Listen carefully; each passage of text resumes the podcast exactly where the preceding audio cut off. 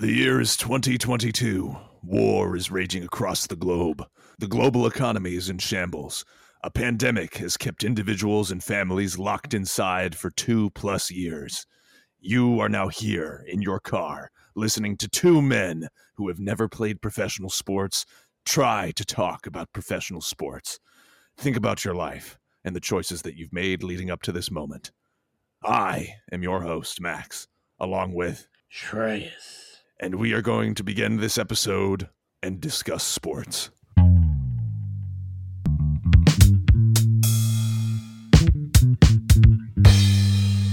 Amateur hour. Welcome, welcome, welcome. On a much lighter note, God, so doom and gloom, people. Don't make me question my choices. Uh, welcome, welcome, welcome back to episode 64. 64 is a multiple of eight, eight times itself. The square root of 64 is eight. Episode eight was uh 20 uh no, it'd be more than that. It'd be about 50 weeks ago. Uh eight, I can't do that much math. 56. Uh, eight times seven. um, yes, and seven is the number that um, uh, Obama care has been in effect, uh, and Obamacare is the same number of letters as the Illuminati. Oh, yeah. And now we're getting somewhere. You can see the lines connect as across the board. You can see. Look, people, math is hard. All right, I- I'll admit it. I was never the best at math, um, and I was always pushed beyond my limits. Uh, and I would always get terrified. You know, when I was in math class in high school, uh, we had this one teacher who would kind of go up and down the rows, and you knew when your turn was coming.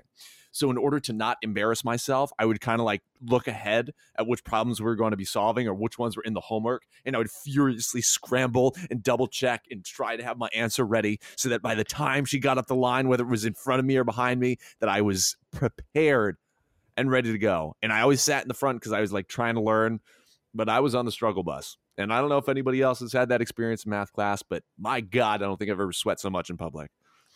that was me. That was me in high school English. We had like, we- I had a teacher that, and I think most most teachers in my school did this, where we had like to learn a bunch of words each week, Mm. um, and for the homework for like learning these words, we had to put them within sentences, and then my teacher made us read those sentences out loud.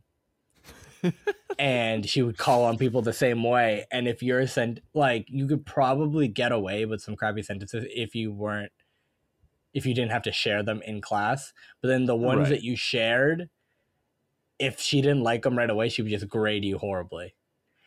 Like she would just Whoa. grade, she would just be like, like she would tell you if you got an A based on the sentence you read out loud, and she'd pick the word for you. So like, if you knew that it was your, like you were going to have to read it, I would like double check the sentence, be like, let me see how many, how many, how many commas. Like I'd make it like super long and in depth. Like it got to a point where we were just writing like a paragraph for a sentence because people wanted to make sure that they were using it, using the word and like the best possible light, the most like, na- like best prose or narrative style, and like Your word is indubitably. I Yeah. indubitably believe in myself and the fact that I have Yeah. supernatural, equestrianal, otherworldly abilities to literally. verify the indubitableness of my skills. I, yeah, that didn't Literally, yeah, we were talking about like 17th century wordsmiths. I do say, I've crafted the perfect sentence. A teacher, professor, I am here at university and I am prepared to uh, expand your knowledge and minds as the artistry I have crafted with the words on this page shall open up a realm never before seen by the mortals within the confines of this room. Anyway. That sounded like, that sounded like some like Dumbledore. Are we talking about sports or are we doing magic here, people? What? Pick a lane. Pick a lane. you know, I always think that we should just come up with a tangent podcast and we could just, you know, because the, the, the riff raff that we begin our episodes with is some of my favorite stuff. You know, Oh, it's great. but the people are here for sports, and they don't want to hear that. Unless you do, let us know. Tell me, I'm listening. Okay, okay. Shout, think- shout at the car radio. Yes for yes, and no way for no. make sure make sure you have your windows open so that the cars next to you can also hear your answers. Sitting at a stoplight. Yes. Yes! Oh my goodness gracious. well, welcome back everybody. Yes, so we're excited to be here. We're happy to be here. We have a lot of uh interesting topics to talk about. We have some issues with maturity and accountability. We have some in memoriam and disclaimer, nobody has died. Everybody's okay this week. Um however, some uh, dreams have died. Some perhaps careers, some seasons have died and or been killed. And we're going to talk about those. We're going to talk about some good, some bad, some highs, some lows, some embarrassment. And we're going to get right into that. But we're going to kick things off with none other than the legendary, the coveted, the powerful weekly highs. The weekly highs.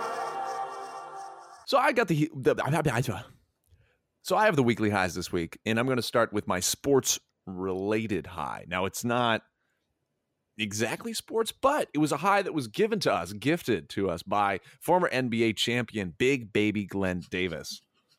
You know, what a man! You know, he's stealing people's seats, and now, now he's doing something even better. Now, so over this weekend, I got a, a text from Shrey, and typically when we're thinking about our topics that we discuss, he'll send me something like, "Hey, what do you think of this?" or like, "Oh, check this out," or you know, things like that. And so he sent me a text and he said, Hey, what are your thoughts on this? so it's a tweet. Didn't give me the tweet preview. So I was like, I just clicked it. You know, I could have been anything, but I trusted him. I trusted him. I open up the tweet and it's a video of big baby Glenn Davis in his pool. And he kind of like smiles at the camera. And the caption reads, Have a cheeky day. well, Glenn Davis pushes off the wall and like a sip- slippery seal that is completely soaked, he glides into the water, revealing none other than his full blown naked ass. Completely nude, just a bloop. And I never thought I'd see big baby Glenn Davis's ass, but I did. And I had to go bleach my eyeballs afterwards. But uh, that is my personal high is that I had a game night with with my roommates in the house, and we played the Oregon Trail card game Oh, okay. The card game. actually yeah, yeah. Which is actually very hard. And uh, you basically the premise is that you try to get from wherever you start from, like Missouri to Oregon, and there's a bunch of quote unquote calamities along the way. Either you have to like cross a river and you could drown, you die of dysentery, you get bitten by a snake, you die. Like there are just some things where like if you draw a calamity card, you can die, you can run out of food, water, medicine. And that was my my personal weekly high. So if anybody's ever played that game, uh, it's really hard, but we won. So it's good. All right. Well, uh, enough of that. Let's get into the weekly lows. The lows. So Max, for the weekly lows, uh, I'm gonna start with my personal low this week, and uh, that is how I'm feeling right now. Mm. Um, I feel I think I have like a uh, a canker sore in the back of my throat. It is the it is the worst feeling. It is worse than any canker sore I've ever had. I've been looking it up. I've been I don't know. I feel like I've been WebMDing it since I've had it because I'm like I'm like why can't and you're about to die. like every time I every time I uh I'm eating something I'm like oh like it just like pains me and I'm like why why all of a sudden uh, can I not like swallow food. It makes no sense. Um and uh from the internet it sounds like I may have a canker sore in the back of my throat. I don't know. I can't I don't know. I didn't put a camera down there so who knows? Oh, you have one of those, those like dentist and operating cameras that you can just like slide down your Yeah. entire esophagus.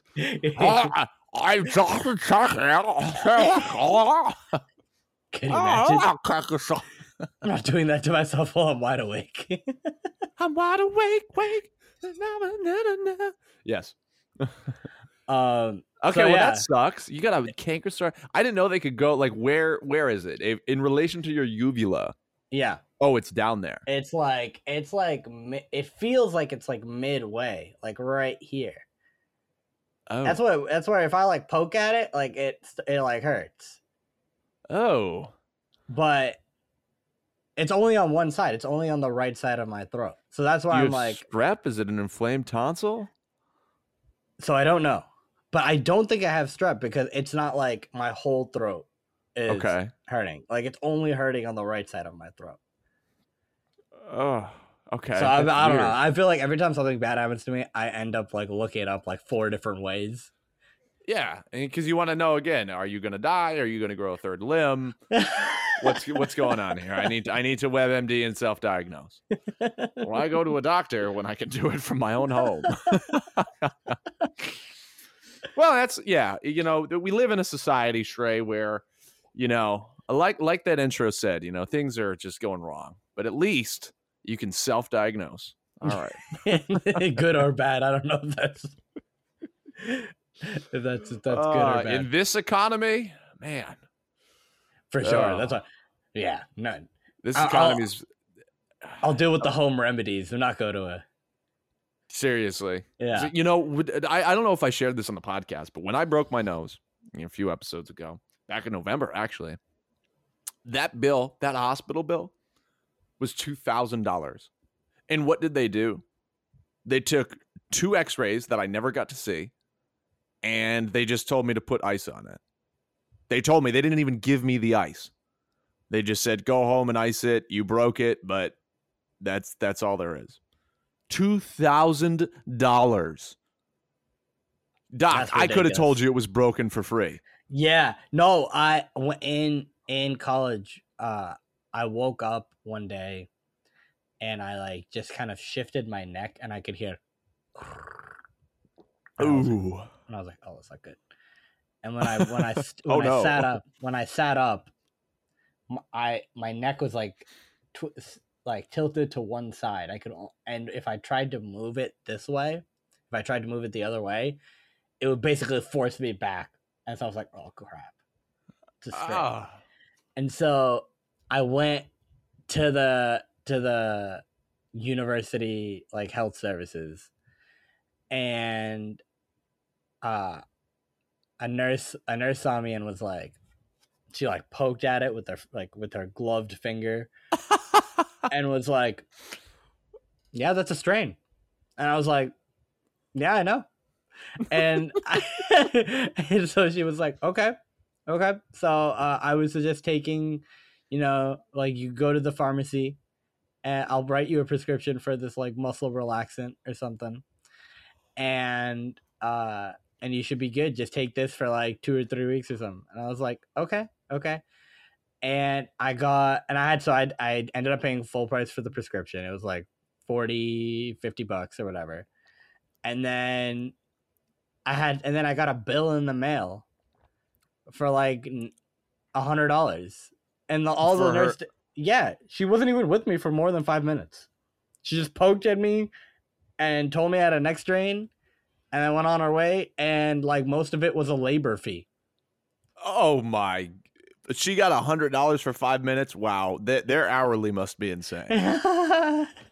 They're making Jeff Bezos money if you're making a hundred hundred bucks. And, i don't even know if she sees that like that's that's No, definitely not. yeah, probably not. yeah that's that's some You know uh, how much you know. I look, and this is not political, and I don't want anybody to be turned off by this, but I am shocked and appalled by how little money EMS makes. Like emergency medical service people, ambulance drivers, people who literally go out there rescue people and save lives. I was talking to a guy, and he's like, "Yeah," because I because I asked him, I was like, "Oh, do you like your job?" And he's like, "Yeah, yeah, you know, like I just got a raise," and I was like, "Oh, that's cool." And he's like, "Yeah, I'm at to fifteen dollars per hour right now." I was like, "What?" Dude's been dude's been driving an ambulance and like assisting for about like four years now, and he's like, "Yeah, I make fifteen an hour. Fifteen an hour. That's crazy That is criminal. These people Yeah. are literally saving your lives." And so next time, well, I don't know. Can we tip ambulance drivers? Because that is not enough money for how hard their job is. So if you are an EMS or you know somebody who's EMS, we got to do something nice for those people because that is that is criminal. I mean, imagine that. If I was getting paid fifteen dollars to save a life, I'd look at my paycheck and be like, ah, yeah, this guy's dead. Yeah. We're just shocking him. He's, he's like, no, no, no, I just broke my finger. I'm like, nope, he's dead. Write it off. right. You're like, you're like, so how much are you gonna? What, what are you gonna do for me? You know, you start like bribing people to try to get extra change. You're like, what are you gonna do for me if I help you out here? What, what are you, gonna do for old Vinny to sweeten the pot? You're, you're, going doing a brando. You're like scratching your neck. You're like, You come to me injured on the day oh my daughter. I'm supposed to make ramen. Never once before have you come to me. yeah. Anyway, so that Oh, that's God. criminal, and we that, that, that EMS should be paid more. For It's Bottom line, especially in this economy. And a moment of silence for anybody. Actually, for a moment of silence for everybody, because Yeah. the global Just- economy, we're not. Nobody's doing well. Absolutely. You could do the the every the crypto haters are being proved right. Uh, crypto investors are crapping their pants. Even if you're just invested in regular stocks, it's tough. Your savings accounts. Yeah, it's tough out there. So uh Gotta love those NFTs. Oh my god. That that was one thing I never understood. You know, look and and and, and I definitely am um I'm I'm pro and open to crypto. You know, everybody has got their thoughts about it, but I, I think there's some good in there. But the NFT stuff, absolutely not. I was like, this is legitimately stupid. It's like if I'm going to collect quote unquote art, the fact that it's not a tangible thing and I'm going to spend $300 on a picture of a freaking monkey that I can just screenshot. Oh, no, no, no. But your ownership is verified through the blockchain. No, it doesn't make any sense to me. I'm sorry. who's gonna check it too, unle- other than the owner of that particular? Oh, guys, guys, guys. I mean, look at this. Look at this. Look at this Bored Ape right here. It's verified on the blockchain. I own this. And somebody screenshots it or like takes a picture. They're like, okay, I, I still have, like, if your purpose is to look at the art, it, I don't know. Well, and the most intoxicating thing is the communities that come out of the NFTs. That's that like li- really makes my head spin. Is like all the people that are like, we're building this great community, and you know, I'm so glad that we're along for the ride, and we're we're continuing to be blessed with, you know, the nurturing nature of this company that only makes colorful animal pictures. what is it that you think you do? How are you helping society? They're like, listen, this is a revolution. What we're doing here today, I mean, this picture of a lion with red eyes, I mean, this this is what the future looks like. And here we go. My friend's got a lion with red eyes, but he's got a blue background. I mean, that's the rarity, you know? This is only one of 3,000 guys. I mean, come on. You can't get this anywhere else. And it only costs $800. oh my god. Uh, so if you or a loved one owns NFTs, I'm sorry. Okay, let's let's talk about sports. We got a lot to talk about. All right, We do. let's jump right in. So the first things that I feel as though we should talk about are a few game sevens. Now, before we talk about the Celtics, because we have some other things to talk about with the Celtics, let's talk about the Suns. Um, um, Um in an elimination game, the Mavs push it in game in game like in game six. The Mavs are dominant, right? They push it to game seven. You can chalk it up to the Mavs stadium is very lively, like it's getting on par with TD Garden. Like that is a hard place to win. Those fans are so passionate about their franchise. You know, they got home court advantage. You know, some of the calls will go their way, but the Mavs played a pretty strong game six, I would say. And the Suns were lacking a lot of stuff. However, the Suns being a 64 win team, I mean, they show up to their home court and you're like, they're in the valley. I almost bought Trey. I almost bought tickets to that game. really? They're like two, they're like 200 bucks, 180 bucks for nosebleeds. I was like, you know, this is a playoff game. This is game seven. I was trying to convince a roommate to go. So, you know, I wasn't by myself, and I was like, let's let's just let's just bite the bullet. Let's just go to the game. Ultimately, didn't end up doing it. And boy, I'm sure glad that I didn't because the Suns, from start to finish, got their cheeks absolutely clapped by the Dallas Mavericks. I mean, the Suns, Luka Doncic at half had more points, had the same amount of points as the entire Suns team. Halftime Crazy. score was 54 to 27. You scored less than 30 in in in in 24 minutes of play. It was crazy. And Dallas held them to 24% shooting in the first half, too. Ac- on the 24% field. shooting. 24%. That is Yeah. insane. You make 1 for 5. And uh, Booker, Ayton, and Paul were one for 15 in the first half, which is a recipe for disaster. That's something that's really tough to come back from if your if your best players are shooting that horribly. Well, because because they doubled Booker. They doubled Booker, and it was the most effective thing I've seen since sliced bread. I mean, the guy he has one of the lowest for like you know quote unquote among stars, quote unquote among stars. He has one of the lowest double team conversion percentages. So when he gets doubled, he just like either will lose the ball, have to just pass it out to a not like a non-factor play, or just like you know not score. Like very rarely does he make something out of a double team, uh, and that's what the Mavs did. Jason Kidd, I mean, you got to give the guy credit. We didn't honor him as that great of a coach, but the adjustments that he was able to make in these playoffs and in this series, and to take this Mavs team as far as he has, color me impressed, Trey. I will give him some credit. Yeah, he's made some really big adjustments, and he's he's made it so that the the opposing team kind of is hurt is hurt more than they would be by their flaws. Like when we talked about the Utah series, like Utah's a really good defensive team, and a Gobert is a major part of that. But they targeted him in the only way that basically renders him ineffective defensively and they just kept doing that. And when it like they they obviously they lost a couple games but then the games they won like they didn't they didn't like travel what is what am i trying to say? They didn't go away from that plan. They knew that if they stuck with keep bringing Gobert out try to bring him out to the the three point line and they stuck with it Dallas would make their shots and Utah just couldn't come back from it. And they Yeah. they knew that they knew that with the Sun series, if they doubled Booker, that he and would play start Chris Paul hard. Yeah. played Chris Paul hard, right? Then it would then it would uh it would trickle down and yeah, they're gonna make they're gonna get their points. But when the game is you know, when the games are tight, like it would be to their benefit to continue doing that. They didn't stray away from anything because maybe it didn't work for a period of time. They kept doing it, and that's something that uh, I commend Jason Kidd for. Obviously, you know we've talked about him, especially when they were uh, You're fired. Celtic, and when they were and when the Celtics were considering new head coaching options, and Jason Kidd. Trey has literally said, and I quote, "Oh God, please not kid."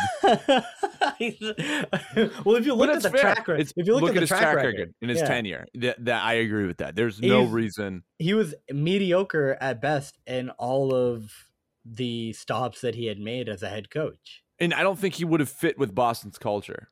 I think he's a good. I think he's a good spot in Dallas, and I Mhm. think they're kind of trying to trying to find their identity and find their own culture, and I think they're having success in that. I mean, they they made it to the Eastern Conference Final, but just, I mean, straight. You know, you think about it as a Suns fan. You know, as as the Suns being my second team because of where I live, Mhm.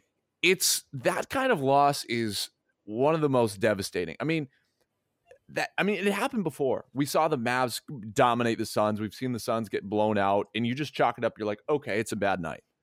In an elimination game, a game seven where everything is on the line, and that happens, and you just get absolutely just mauled from start to finish. I mean, everything was going their way. The Suns eh, just had frustration fouls. I mean, there was nothing that they could do. I Luka got everywhere he wanted to be. His role players were going crazy. Spencer Dinwiddie had 20 something, and the guy had really been a, a, a minor factor throughout the rest of the series. I Mhm. mean, you know, Davis Bertans was getting time and hitting shots. I mean, that that is truly, truly embarrassing to have your season go out like that. Max, the two people that you mentioned were the two people that they traded for in the Porzingis trade, showing how effective that trade really was in the grand scheme of things. That they went away from the skilled big man, right? The Porzingis, the skilled off injured big man, and Yes. they they went in a direction that was more guard dominant and that they wanted to play smaller. And how that really changed their season because they were Yeah. able to play multiple guards. Luka, when Luka went out, they had guards that they could trust in Brunson and Dinwiddie. They got another shooting big, right? They where he's not really a big, but he's like that forward. He's like he's a big forward in Bertans, and they utilized him more than he was being utilized in Washington. And to have him along with Kleber and just playing small relatively, Finney Smith, they're able to be quicker up and down the floor. They have versatile wings that, that can defend many positions. And they had they they ran into some matchups that they could exploit in the playoffs and it was because of the team that they had constructed after the trade deadline. So it's Yeah. props to the to Yeah. the management of the the uh, the Mavs too, to making those decisions and Tough decisions because a lot a of people would say decision. you build around, but sometimes it's what you got to do. You got to take your quote unquote second star, ship them off, blow it up. You know, if you're the Lakers, get what value you can for for AD or, or LeBron. If I'm a, if I'm a franchise owner, because they're not Whoa. bringing. No, if they're they're they're not they're not. No, I'm sorry, Shrek. If you had this team that they had, and then you guys ended up being one of the worst teams, bar none, with all that quote unquote talent. And again, AD is an oft hurt but talented big man. You could get a package for him. You could get a package deal. And if you want to keep LeBron, that's fine, right? But everybody's, you know, the speculation's already begun. Where's LeBron going? Da, da, da, da, da. If I'm the Lakers, I'm doing the same thing. I think the rapport that LeBron has with the Lakers is pretty good. I don't think there's any reason for him to leave. I think though, at least at this point, you never know when uh, When Bronny Bronny- comes into the league, what what's going to happen. That's another his- year, right? It's one more year. I think it's a couple years down the line. Oh, Yeah, he's I gonna. don't. I just want this guy to retire. the, the West is the West is reeling right now. No, but um, with AD, you're gonna have to you're gonna have to get a larger sum than Dallas would with Porzingis, considering Porzingis is he's he's an okay defensive player, but Anthony Davis is a way better defensive player um when healthy. And it's just it, it I think I think you can get more for that talent. I feel like the Lakers should hold out for something if they were to get you know a good package for him, considering how much they gave up for him too. Remember, they basically just mortgaged the future to get Anthony Davis. Right? They gave up so many picks and um basically made New Orleans a playoff team single handedly with that trade. Um I, the the way you have to go is looking at those ancillary pieces. And one thing Pelinka didn't do well with that team is getting the players around LeBron and AD that could be called upon when they were off the court or injured. well, he did. Well, he he did that their championship year. Yeah. But that's but what that was it. But that was it, and- and that was the issue with the Lakers is that it- you have these people and your your turnover rate. If, if if the Lakers were a job, your retention rate's terrible. Nobody, and it's weird for you to like want to work there because you know you're going to get fired or shipped off within like a year. Yeah. But then bringing it back to the Mavs, they did the opposite and they found ancillary pieces that fit, fit well with what they planned on doing and how they wanted to play. Yeah, And w- when you're able to go into a direction like that and fitting people around the style you want to play, fitting people around your star player like that, it, it just does wonders to his his confidence and Luka's confidence and then the team's confidence overall in that they all have a role, they all get minutes and they're all able to perform regardless of their opponent right now. I think they they're versatile enough with how they play. The only thing that's an issue, and we're seeing that, and we'll talk more about this uh, in their Western Conference Final Series, is when they don't shoot well, they're they're they're pretty much toast. They're just they, they when their field goal percentage is low. Right when they're not on it, when Luka's not shooting well, if Brunson's missing shots and Dinwiddie's missing shots, they can't. They don't have that inside presence to to go to and get easy buckets. Yeah, yeah, depend I- a lot on I can, difficult I can shots. agree with that. Well, yeah, yeah, and no, and and that's fine. But we've also seen the Mavs have great shooting games where the guy they, they'll shoot like fifty percent from three. You know, there, there there are those games, and they have those role players. And yeah, you know, that's the thing that I'm learning is that like a lot of these great teams will have bad nights, and I don't put as much uh uh weight. I don't I don't give as much weight to those bad nights and those bad losses because a lot of them you could just chalk it up. You'd be like something was off, couldn't find your rhythm, lost the game. That was that. Mhm. And that's one thing that I've been saying with the Celtics, with that series against the Bucks, which we ultimately took. I, we haven't talked about it yet, but we ultimately took. And the other, so I mean, the, the funerals that we're talking about is is the Suns, and I want to talk about kind of where they're going, but we'll get to that in a sec. Um, and the Bucks as well. You know, with the Celtics, I, I'm chalking it up like like they will have bad nights. Jayson Tatum has some god awful nights. He has some nights where and this is this is last night too. Like he just cannot play, and uh, frankly, I think that he should get benched for just some of the decisions that he makes and the turnovers that he's possibly. But that's okay because you see these guys are professionals and they can come back. So you know, for the Mavs having a bad game, that's fine. It happens. The Suns had a bad had bad games. I'm like, okay, that happens because they will balance that out with good ones. It's just the timing. Yeah, the game seven is when you're basically not supposed to have a bad game, You can't. right?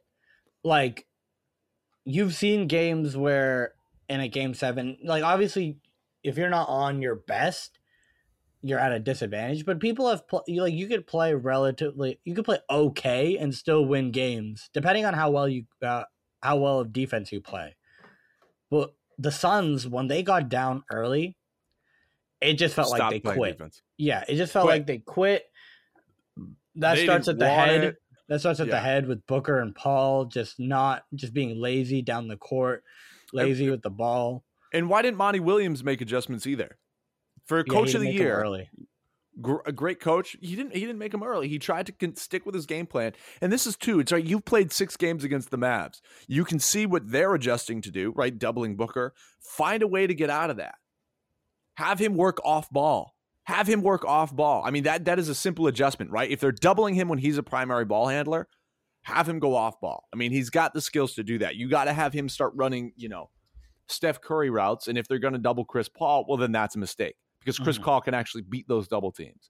Yeah. That's what you want. I don't want Booker trying to ISO everything and trying to beat the double teams on his own. And and and same thing is like you. Well, the other big thing with the Suns game though is that there is a lot of stuff surrounding DeAndre Ayton. I think he's made it clear that he does not want to be there.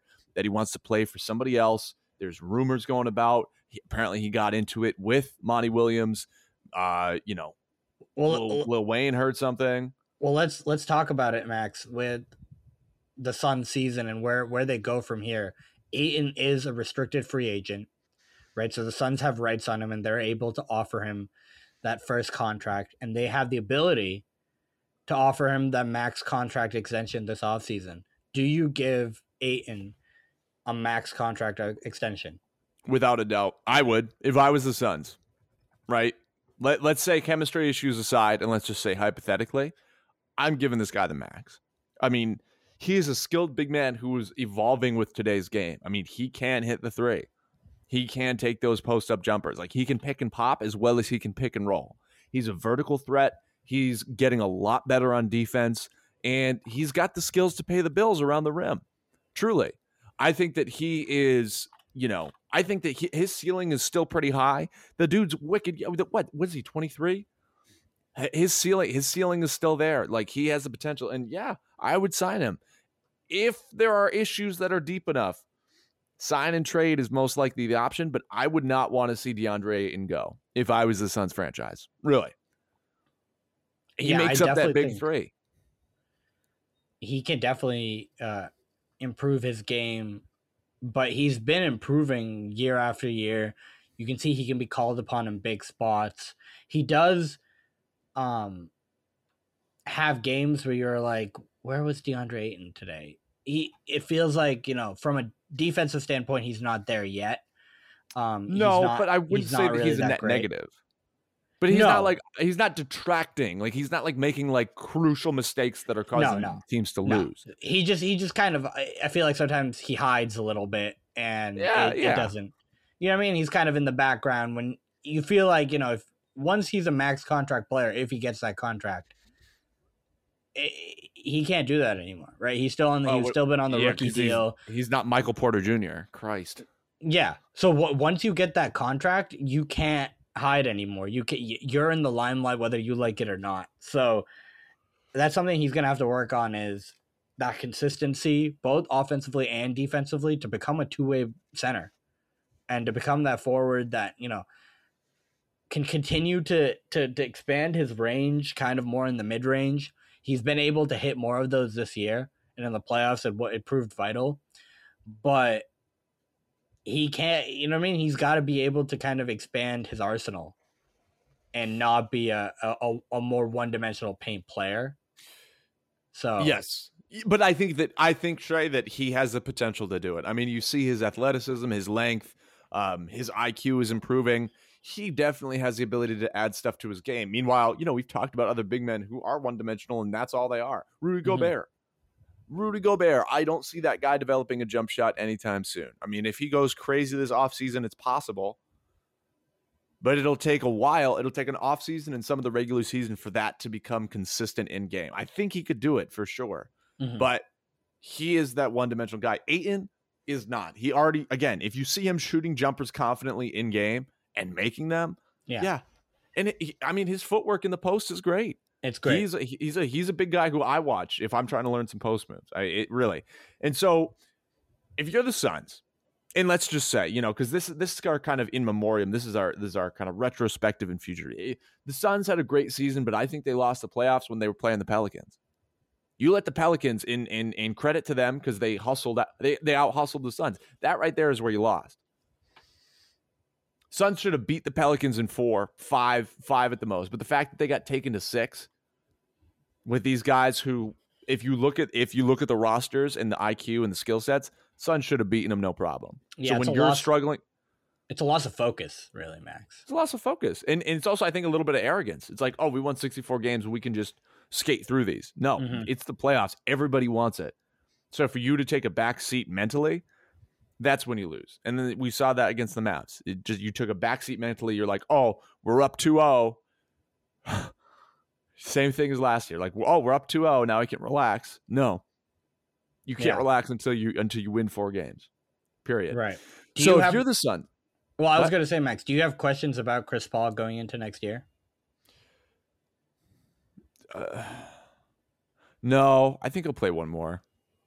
Well, not even just about uh physically playing, more about uh, how he how he's playing. Do you feel like Oh, how he's like a a, a, a matchstick, and so he he burns bright for the you know first two games of the playoffs and then fizzles out. He did the same thing last year. He just did it two two rounds later. He did that in the finals. That's Hmm. exactly what happened. And Chris Paul was uh, revolutionary. He was the point god that everybody looks to hit, at him to be.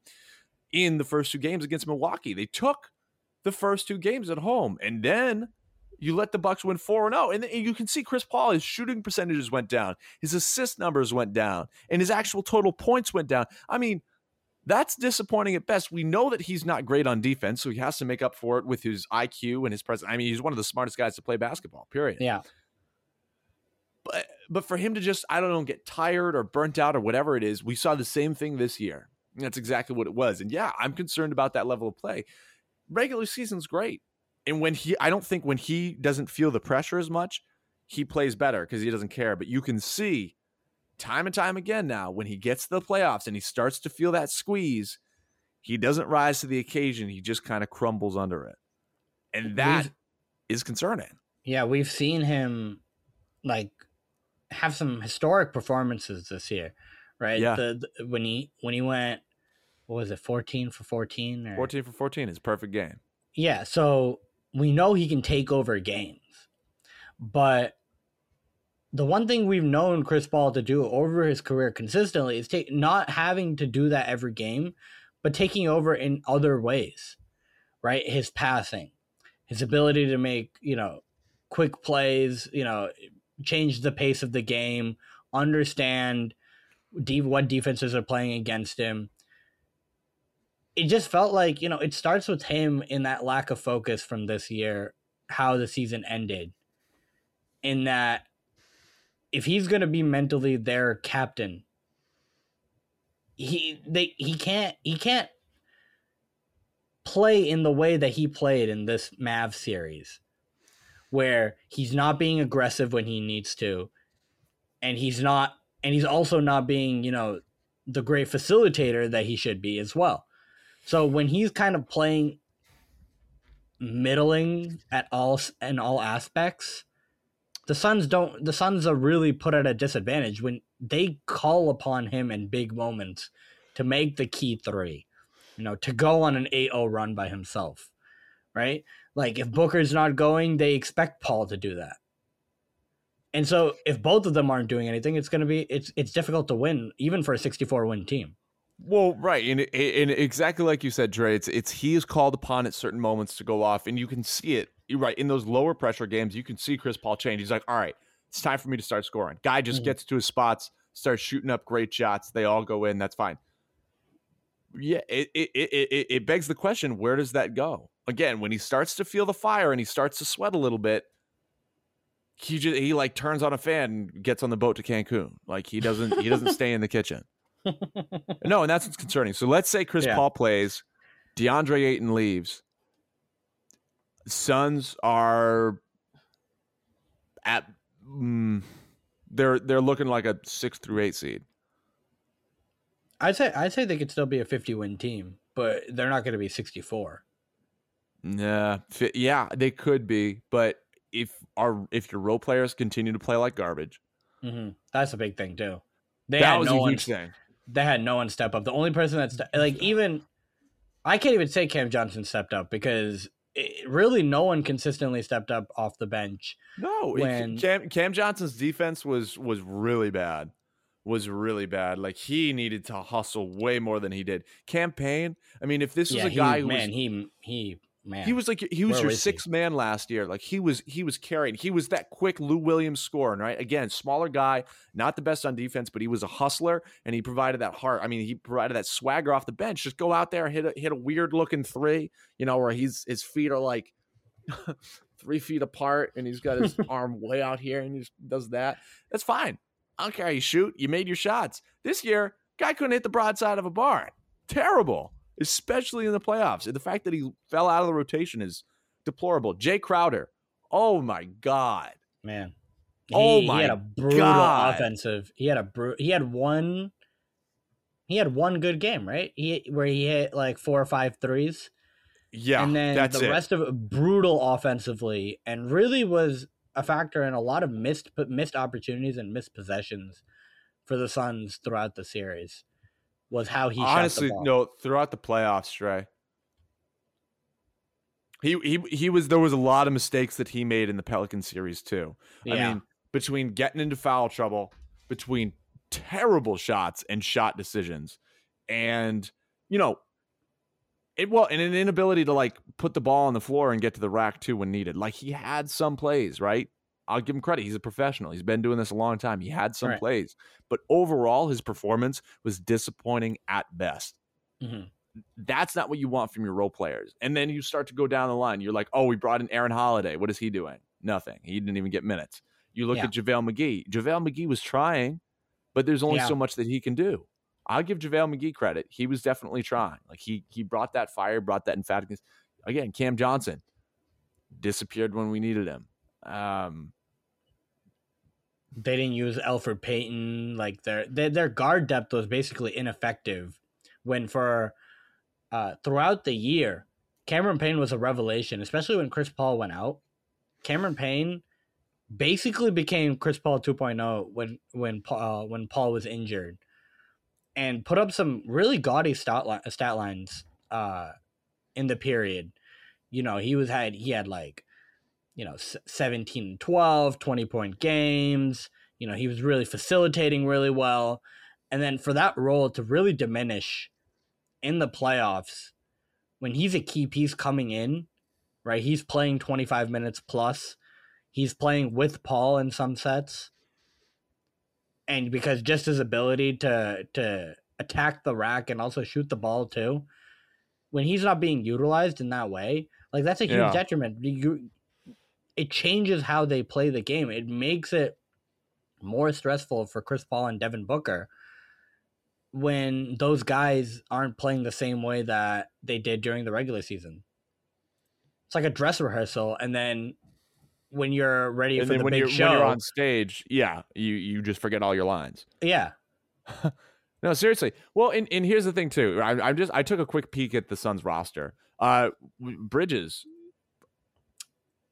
offensively, defensively, he was there yeah, most of the time. Offensively, huh? You know, it's all these guys who there's two parts to their game. There's two things that you need. It, it- it just one half like disappeared, and then the, the other biggest thing is that these guys all have the skills, and that's fine if you're not hitting shots, but you have to hustle Mhm. and you have to try. And and if you don't want it, or you're not bought into the system, or you check out whatever it is, you know, I, Landry Shamet wasn't shooting well. Biz, Bismack Biyombo, again, that was a trade that was done in season. What did he add? I mean, I know that he was- had some good games in the regular season too. He had uh he had taken the backup role from JaVale McGee because of how he was playing. And he even started some games when Ayton was out. Like a lot of these guys stepped up during the regular season. All these guys had moments during the regular season where you thought, oh, going into the playoffs, this is a pivotal piece for them. But those same role players, uh, just didn't do the same, didn't have the same role, or just didn't play well, right? Cam Johnson was shooting lights out from three. He won. He had game winners. Yeah. He had a game winner. He had a he had you know thirty point game in that same game. Like he was taking, he could take over games with how he shot the ball this year, and it just felt like that that player, those players, didn't show up, and then when they don't show up, and then when Paul doesn't show up, and then when Booker gets double teamed and he he can't show up, he can't pull through. Like that's when you lose that game seven by forty. you know what I mean? So Yeah, and then you in the middle of the season, you traded for Torrey Craig.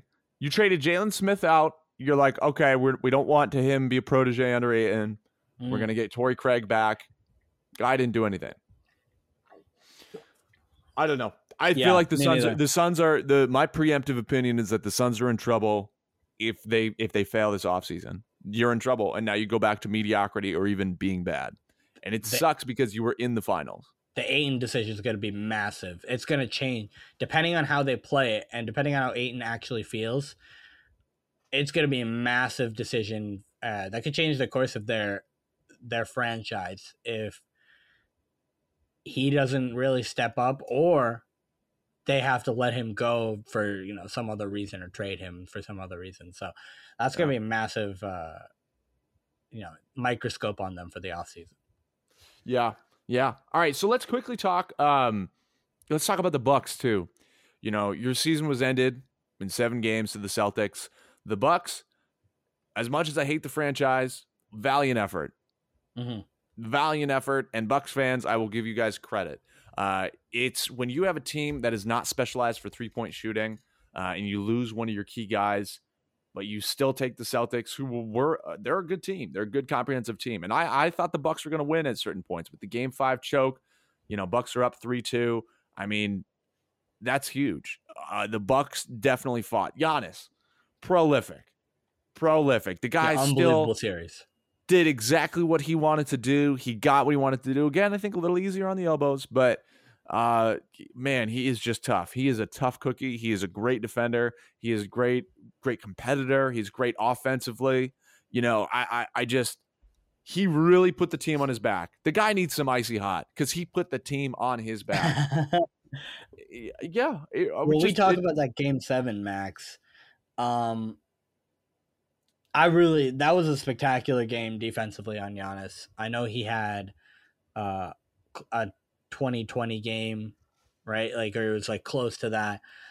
but how they played him in the second half was was really spectacular. They basically forced him to make try to make those tough fadeaways, those tough hooks from the jumper, uh, those jumpers um, in the deep paint, and then he didn't have the confidence. And you saw in that second half after he was missing those shots, he was getting to the rim and he was missing easy bunny layups and they were just rimming out. And then that just all I felt like it all compiled, and then the the pressure surmounted, and the Celtics, you know, when you go back on the other end and they make a three, right? Yeah, and your yeah. team is shooting uh, four for thirty three from three in the game. That's seven. really bad. Really Celtics bad. shot the Celtics shot a game seven high.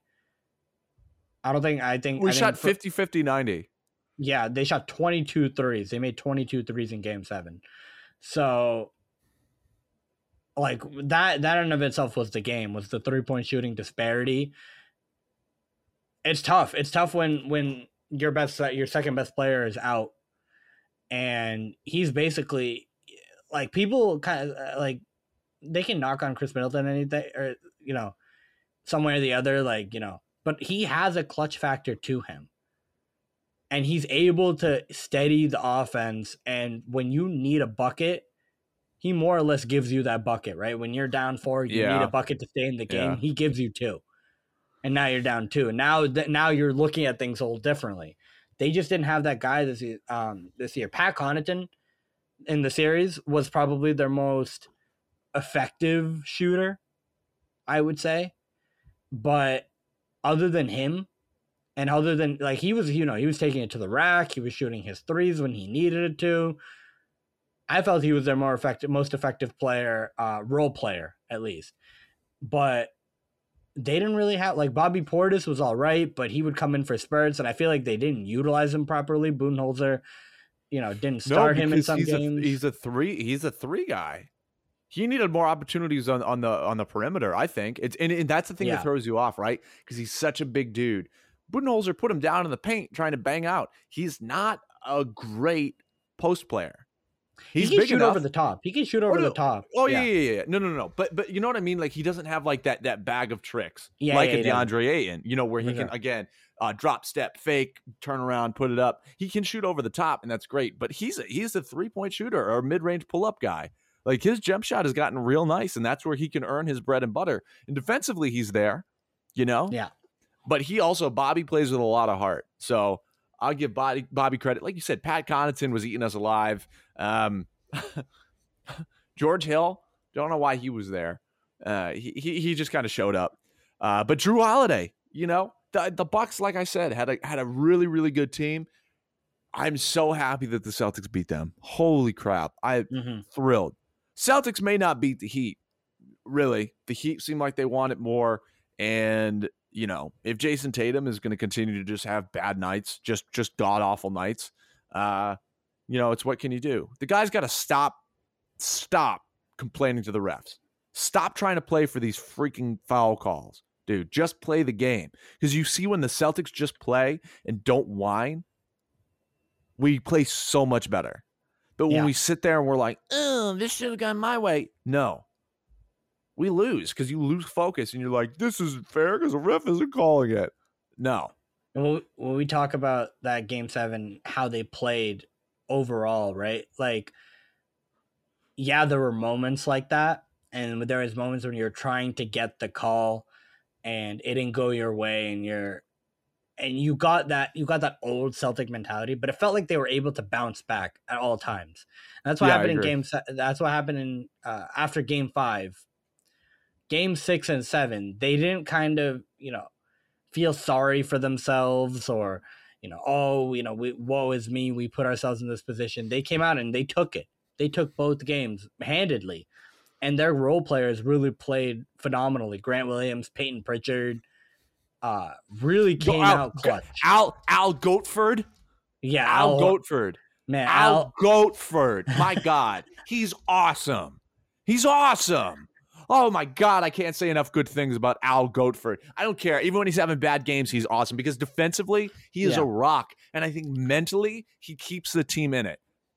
I mean, even you saw, I mean, we'll talk about it in a second, you know, But but we saw in game three versus Miami, it was a blowout for, for the Heat, right? Yeah. They were able to come back. Al Horford never stopped playing defense the entire time.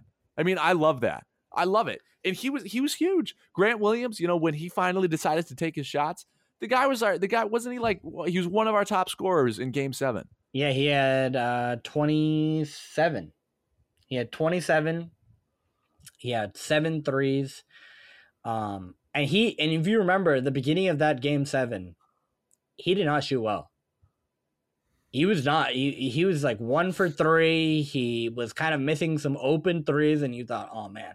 And cuz he had had a couple of bad games throughout the Milwaukee series where he just you know, he's playing a lot of oh minutes 0 for and- 3, 5 points. yeah, so w- it was great that he even though that his confidence was down he was able to flip a switch and once he got that first one after that little stretch to go he just did not look back and that's something we continue to need um max is kind of moving into the bucks outlook Yeah. Yeah. right?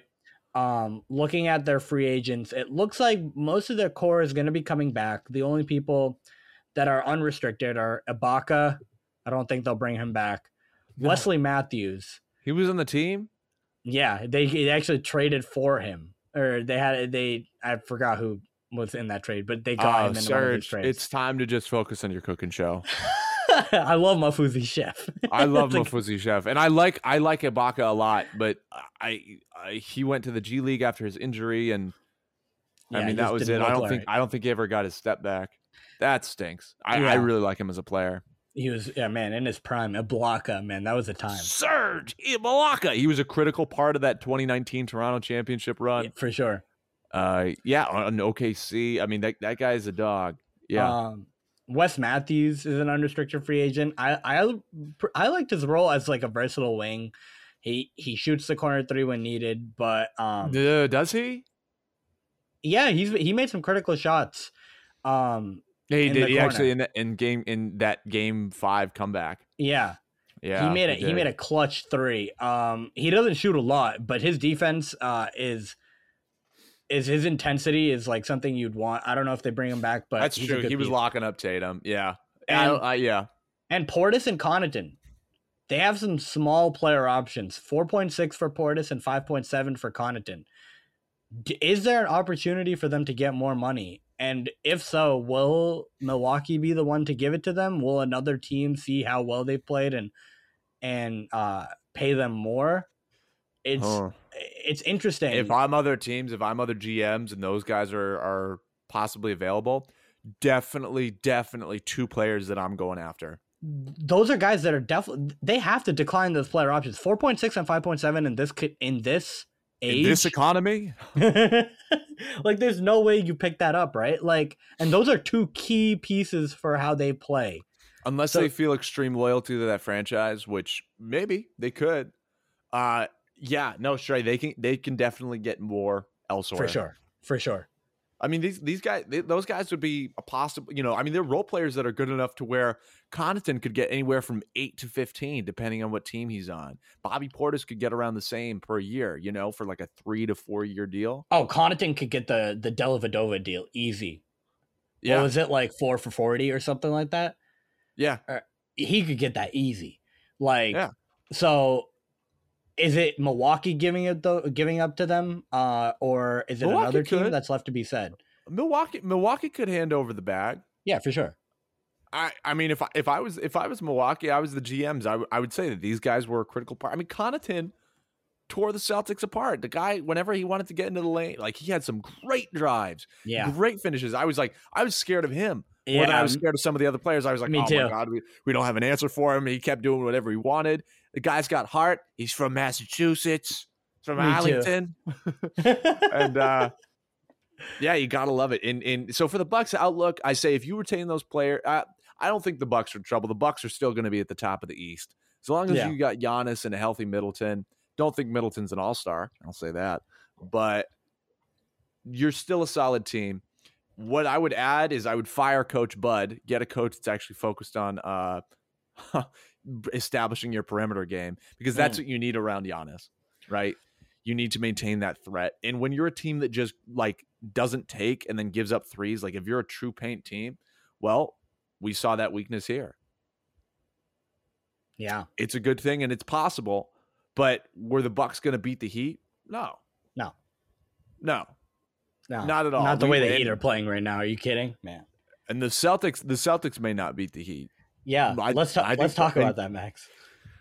Whew, okay, but, but anyway, so so so final so final yeah. thoughts on the Bucks. Bucks are Bucks are in a fine spot.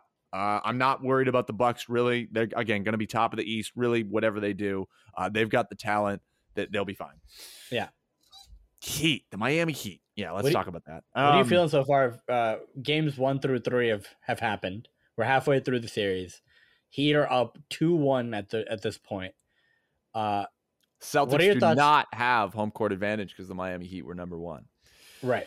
So, what are your thoughts about uh, kind of how those first? We will talk about game three because I think that's the biggest game so far. Is how both teams played in game three.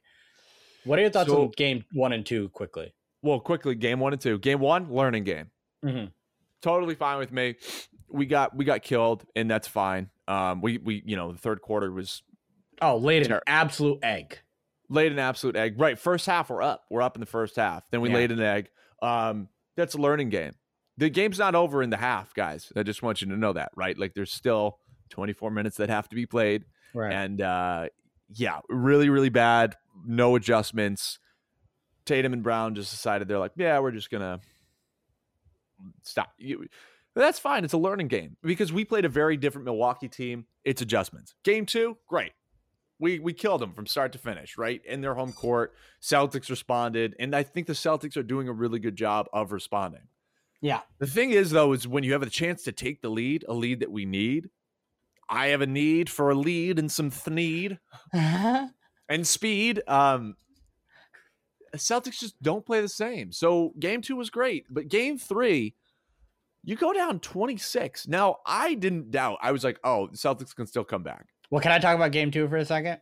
Oh, yeah, yeah, yeah. we didn't have Smart or Horford in game one.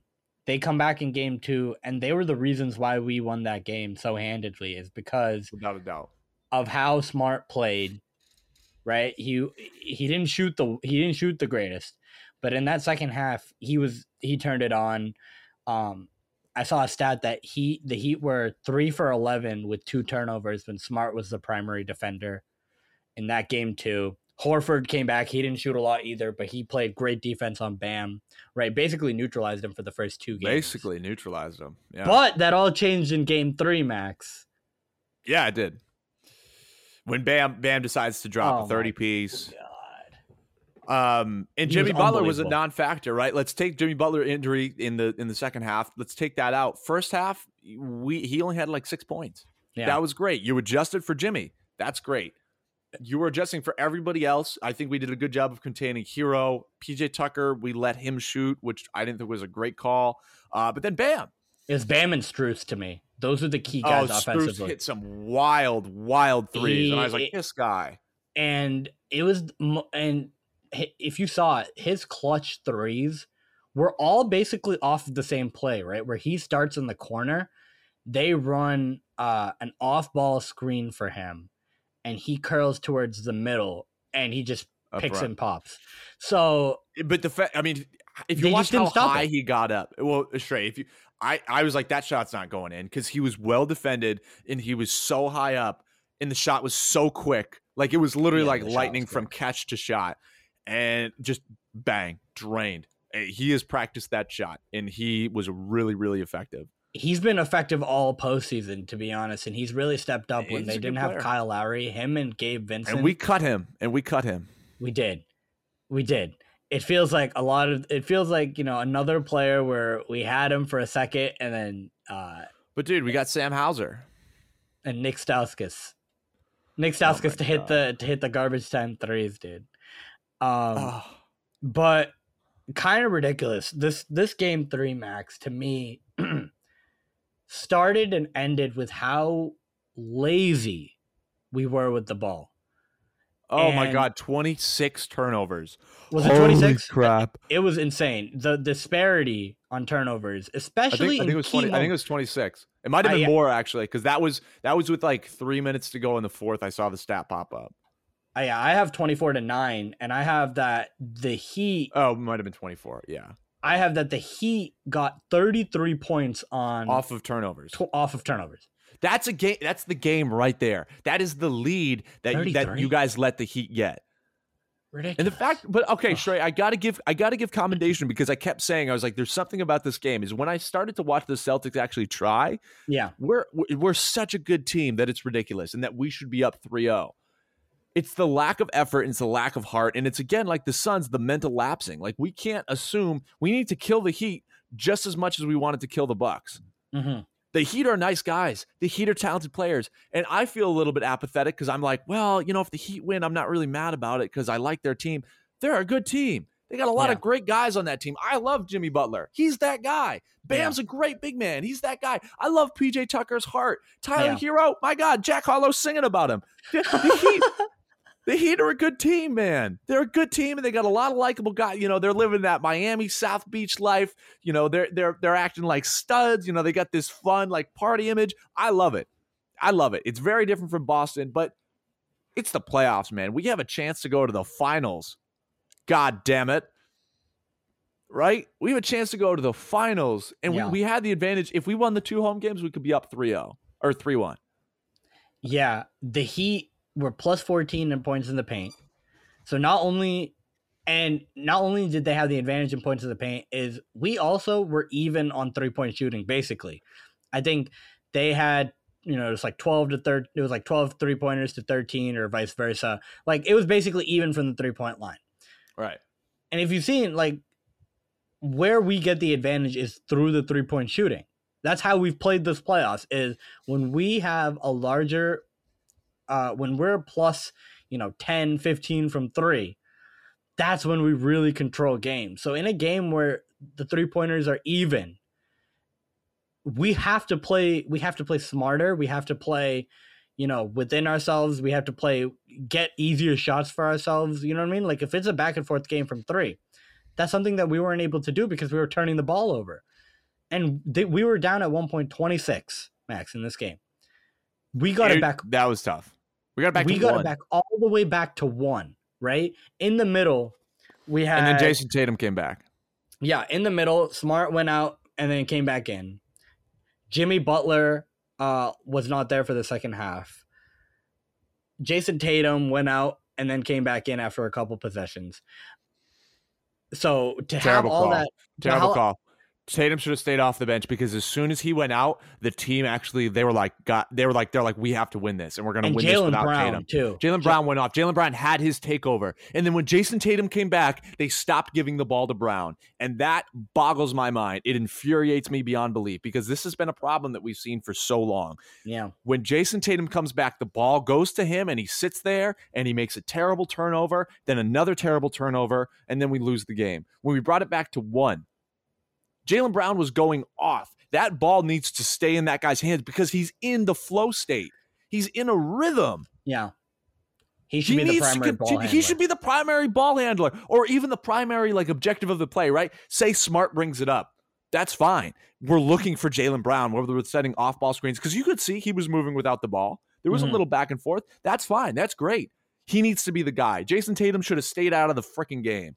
Absolutely. It because really- he was yeah. stinking up a pile of dog crap. It, it, he it- had so many turnovers. And he shot awful. the way he the way he played during this game max was so aggravating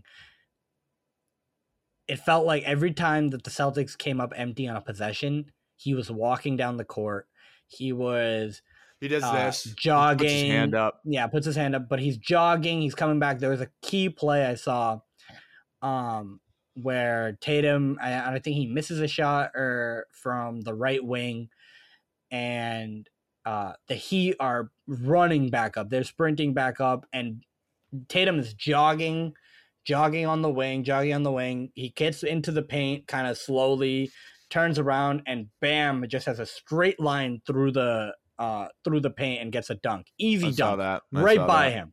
Right by tatum. When when you're not when when your shot's not falling and like it was like we've seen Tatum shoot bad before. He's had a one for eighteen game before. Like we've we've seen some horrible shooting games from. We've before. seen some horrible. Yeah. but that's no excuse for the opposite end of the court. Yeah, you get kind of pumped up when you're playing good offense. It kind of pumps you up on defense, but you need to play good defense whether or not the ball is going into the basket for you or not. Right? That say uh, like it was going in for Brown. So what if Jayson Tatum doesn't get a shot in, but Brown is? Jayson Tatum's oh gonna yeah, Jayson Tatum doesn't play. doesn't Yeah. play. Yeah. Right. I It's- want it- my turn on the swing set. It it feels childish and it feels a little immature in that sense. And and you need to trust JB. I mean, JB can be streaky. He can miss some shots, and that's fine. And we but you gotta trust the guy. I mean, he Yeah. is truly a bucket, and he's the one-two punch. Our one, well, it's like we got our like hand chopped off, and we're trying to play a boxing match. We have two, and two was a metal fist that was on fire. I mean, which one do you want to keep fighting with? Your stub or a metal fist that's on fire? Like I- I'm picking this one, but instead we poured water all over that fire and then just let it sit on the ground. yeah. Well, literally, we were like in key moments. And look, I get that they were hitting their clutch, their clutch plays, but as long as we're scoring and going back and forth, there was still time on the clock. There was still minutes left. We have the opportunity to come back. And again, it's why do we get into these situations where we're down bad and we have to try to like fight back? Mm-hmm. And it's the same thing with the series. Great. Now our backs are up against the wall. I know it's only 2 1, but we don't have home court advantage. This is not a position that we want to be in. We're lucky that this happened at home in the first game and that we have another game at home. But you know, I trust I I trust the rebound factor from the Celtics. Like we've seen it in the playoffs where they come out flat or they're not playing well, like that game 5 in in Milwaukee and then Tatum comes out with the with, uh, with a fire lit lit a fire under his ass and he got 46, right? So we've seen that game. But it's just a consistency for me where we're not able to build on these good games. It's tough for us to build on these good games. This should have been the game, Max. We saw we we saw that game two in Or we had Miami another, yeah. where we were going off from three, and I thought I always thought Replicate okay, it. it's easier to shoot for three from home. You you had a great shooting three point game on the road in Miami, and you would think the next game at home you should have as good of a shooting game or just as good of a game from an intensity standpoint. And you come out super flat. You allow Bam to get going. He's hitting crazy shots by the end of it, where Crazy shots. like He's that- fully contested, just Oh over last second, and he just pops it in. He's yeah, he is make he made a fool out of Al Horford a couple times on the baseline. uh, I wouldn't say a fool because Al Horford was trying. he was trying, but he just could not keep up, man. It was like when Bam got in his bag and he was rolling and he understood that he needed to be Oh. aggressive. There were times where he just got right past Al Horford, and it was just really tough for him to stop. When Bam's shot wasn't falling in those first two games, Al, For- Al Horford clamped him up. But in this, but now we can't expect uh, Bam to to not miss anymore, right? You know what I mean? Like you can't expect that Bam's gonna have a bad shooting game once he's had this twenty nine point game. Same with Strus. There's got to be there's got to be more of an effort to be placed on those guys that come off screens, hit try to shoot the three, like Vincent and Strus Oh, Tyler Herro. Yeah. and and Duncan Robinson. If he comes in, he's probably not going to make it, but he's going to Uh, shoot. he- no, he uh, well, I mean, he was in and he was real bad. Yeah, so I don't- you know what I mean? Like those types of guys, Oladipo, they'll I they'll still shoot wouldn't let I still wouldn't let him shoot the three. Yeah, and that's the thing is that you have to worry about containing Oladipo too because he could drop twenty points on you. You got to worry about Tyler Herro because he could drop twenty points on you. The Heat have a lot of and Gabe Vincent's been playing out of his mind. Yeah, he's been playing really well too. So defensive, offensively, they've been really well, and defensively, they've they had a game of their life. Oladipo had four steals, Lowry had four steals, Bam had four steals. They had steals. nine. They had nine steals go like in the third. Um, not just the third alone, but I'm saying like the the whole game Through the up to third, yeah. And Jayson Tatum. I mean, this is how many times have we faced the Miami Heat in the playoffs? It's a relatively similar team led by Jimmy Butler. You Yeah. still can't figure out how to score on these guys. Holy crap! Figure it out, dude. Yeah, Figure it out. And if you can't, you need to take a back seat and go sit your butt on the bench so that somebody else can can can actually play. Because as a team, we just need to like once we get into that rhythm. I mean, that's how we came back. right? We had some great runs, but it's like Jayson Tatum comes out and he's walking. That's not the example you want to set. he's not playing within himself uh consistently in the series, right? Like that game two, he played well, but he played within he played within himself. He played his was shoot- game. He played, his game. He was a steady guy, right? In game three, when his shot wasn't falling, he didn't play within himself. He wasn't a good facilitator. He was making key mistakes, like he said that he wouldn't make after game one, right? When he had like what five or four or five turnovers in game one, he said, "I'm gonna make those adjustments." And then we thought, you know, after game two, when he played pretty well, they're like, "Oh, okay, he was steady. He didn't make those same mistakes. Oh, okay, we're we've you know, we're over the hump on that." But he went back to being game one Tatum again.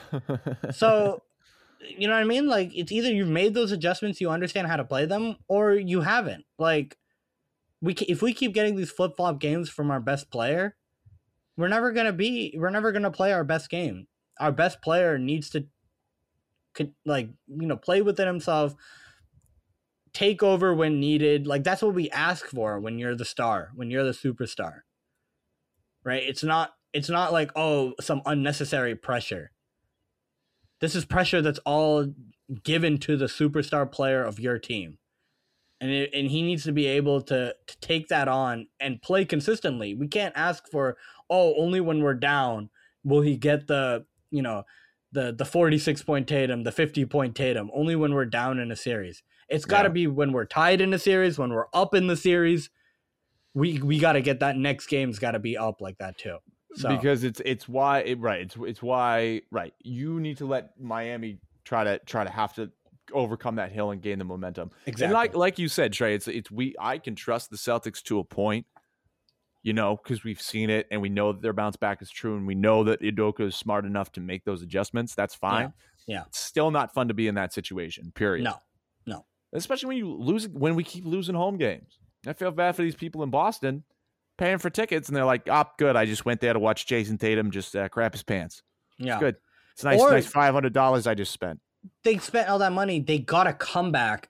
And then when the key moments come up, a Tatum turnover turns into a basket, Strus.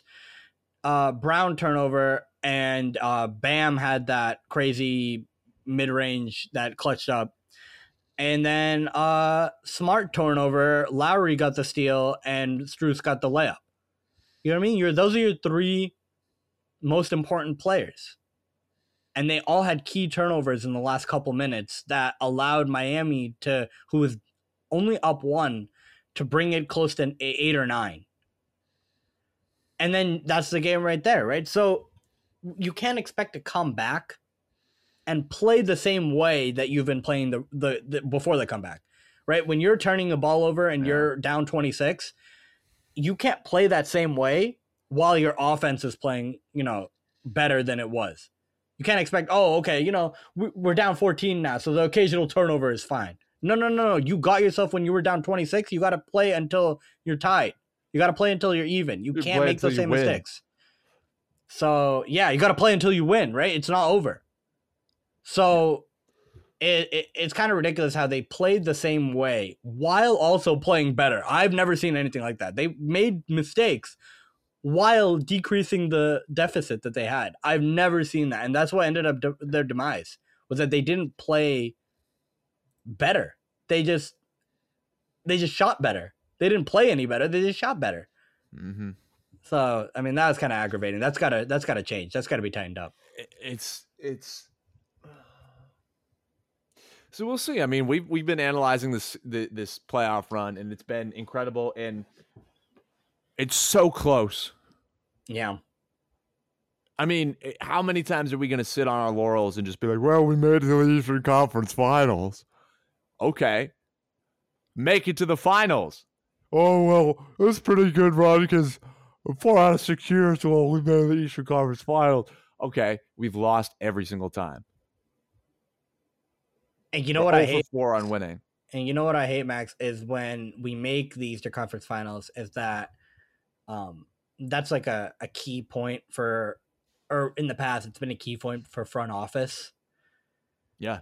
People to come out and say, you know, you know, this is the same team that went to the Eastern Conference Finals. Yes, that's four years. exactly what I'm saying. Yeah. So, but but it's different when the fans say it is one thing. When your front office, who the people that make the changes and have to, you know, improve They're trying the to team, justify. Yeah. they're trying to justify the team by saying that we've made the Eastern Conference Finals three out of four years, and you know, four out of five years, or you know, what I mean, four out of six years, or whatever. Like, they justify not making moves or, you know, future decisions based on those past results that really didn't surmount to anything at the end of the day. Yeah. So this has got to be a break point. Like if if now that we've made it to this point and adjust we're if I'm adjusting our expectations, if we don't make the finals, right?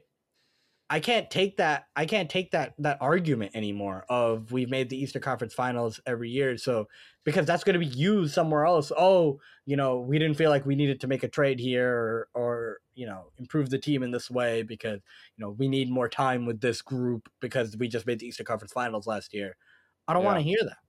So I want them to make the finals so that that argument is like wiped away. At least you made the finals. Um, we'll see though. You know, we're halfway through the series.